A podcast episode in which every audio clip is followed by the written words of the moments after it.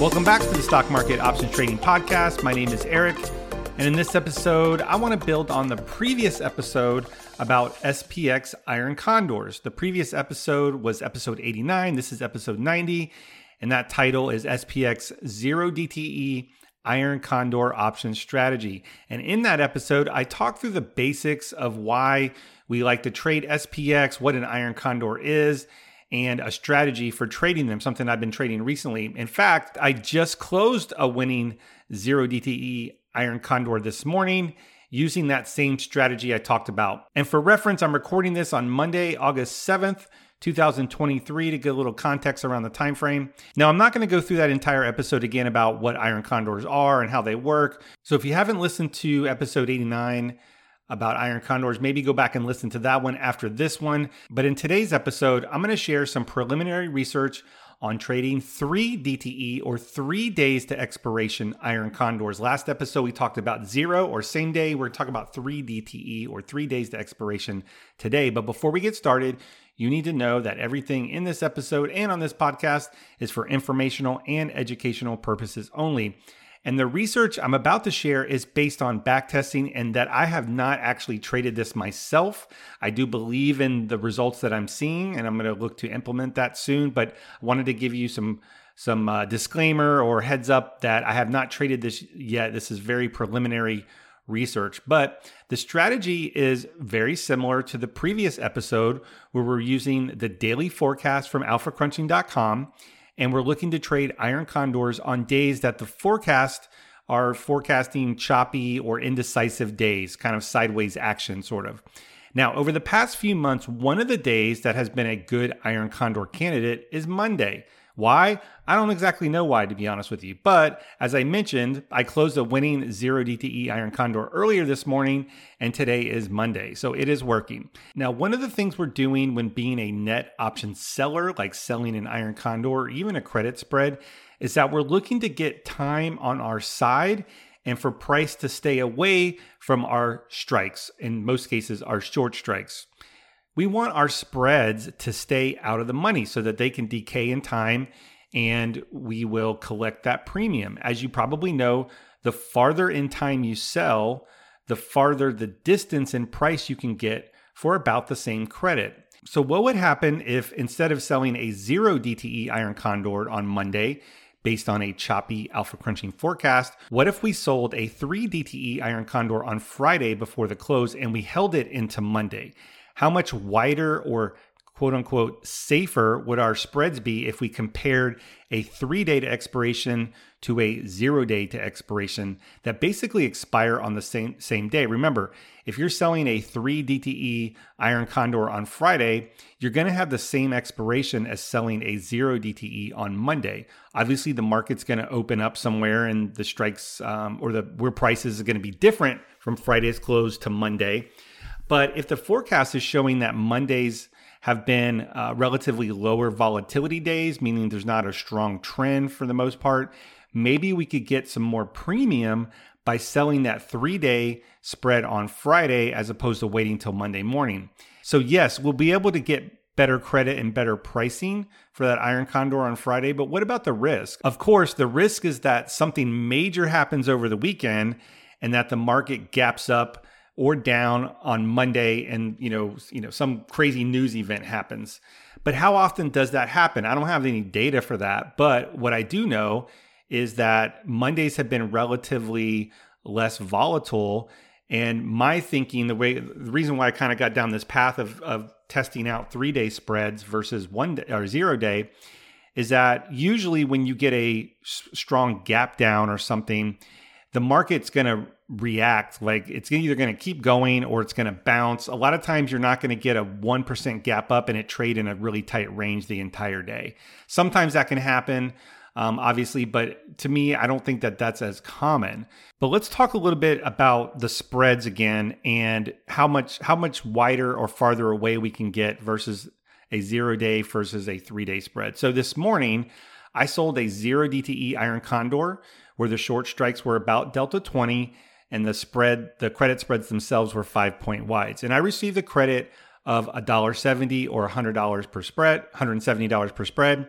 And I was able to close it for $1 about two hours later, making the profit of about $70 per spread.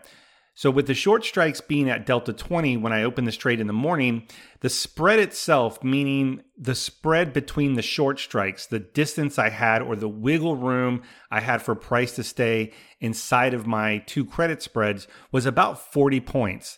So, what I needed the market to do is from, I think I entered at 9:45, almost 10 a.m. Eastern time, about let's call it 20, 30 minutes into the open.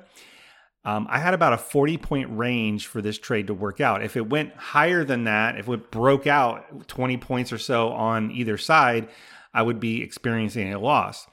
Now, what if I did the exact same structure, meaning the same deltas, the same width, um, and just instead of opening it Monday morning, what if I did it Friday afternoon with three days to expiration for Monday's expiration? So right now, I'm just kind of pricing a three day iron condor out a three day iron condor where the short strikes are, are the same, about delta 20. I now have almost a 100 point wide spread, meaning the distance between the short strikes is a, almost 100 points. I think it's like 95 points. So that is more, I'm just going to call it wiggle room for that spread to work out over the next three days. Now, obviously, anything can happen over the course of three days. Now, the takeaway here that I kind of just want to illustrate is that you're able to look at the delta of an option, that option Greek, as kind of a distance to price. The closer you get to expiration, the closer the delta will be to price. So a delta 20 for zero DTE was about 20 points from price, but a delta 20 for a three DTE was about 45 points from price.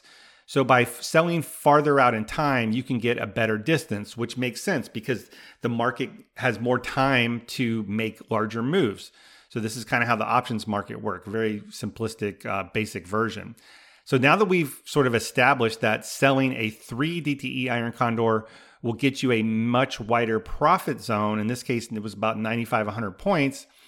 Um, it's going to be a, uh, a, uh, the the profit area is going to be wider than than a zero DTE, but you're going to have to hold it over the weekend. So now opening a trade like that on Friday afternoon may seem a little daunting, but it doesn't have to be because really two of the three days of the weekend, the market isn't going to move. So you're going to naturally have time decay a little bit when you hit Monday morning, barring any kind of volatility or large move. But remember, we got a 100 point uh, uh, range here. And so when you cut that in half, you basically have 50 points to either side to work with. So as long as the market doesn't you know gap up 50 or 60 points which obviously it could so you want to keep your risk defined or risk in check.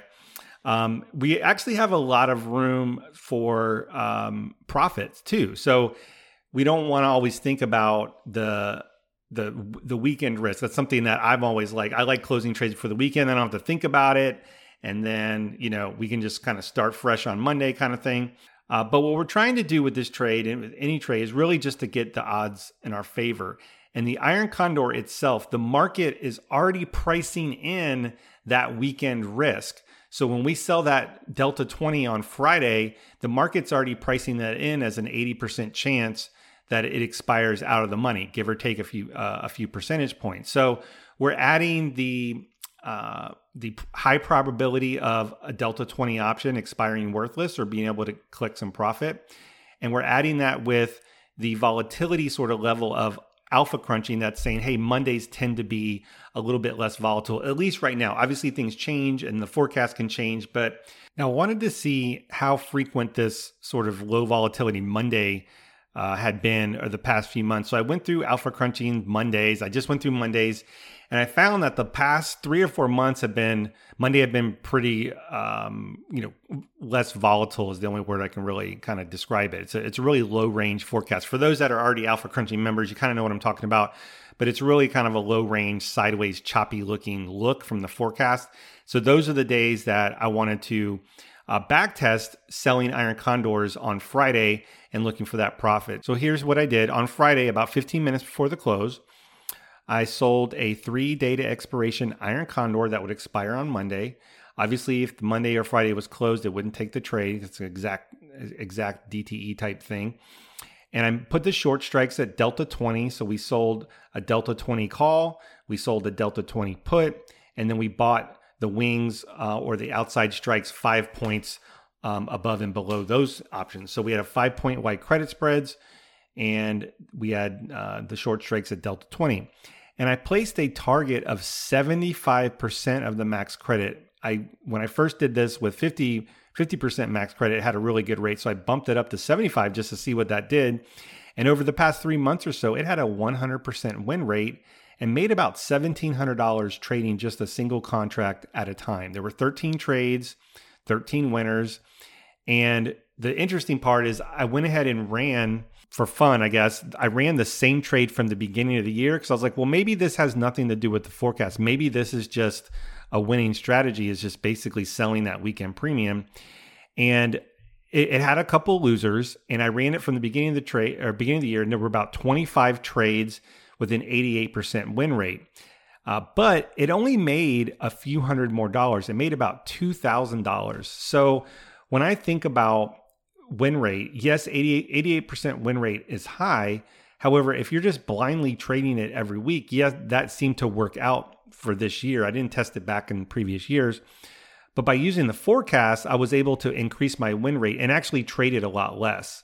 So I traded maybe half the time and I did make less money. I made 1700 versus 2000, but um, think of all those weekends that you didn't have to place that trade and be wondering what's going to happen on Monday morning. So it was definitely helpful to have that forecast, um, forecasting Mondays being, you know, more quiet. Um, and it's been a pretty, you know, either way, it's been a winning trade this year. Uh, obviously, it was, a, to, in my opinion, a little bit better with the forecast. So again, this is very preliminary research. I haven't traded this yet, but I'm something I'm going to really start to consider is putting on maybe just one contract on Fridays if the forecast is, you know, relatively flat, and just kind of feel that trade and see what that would look like. i will probably do 50% max profit to start with, but I thought it was something that uh, I'd like to share with you guys. Hope it help and sort of a continuation of last week's episode. So if you haven't checked that one out, check out the zero DTE version. I'll talk a little bit more about iron condors. Hope that you enjoyed this uh, strategy session and thanks for listening. We'll see you in the next episode.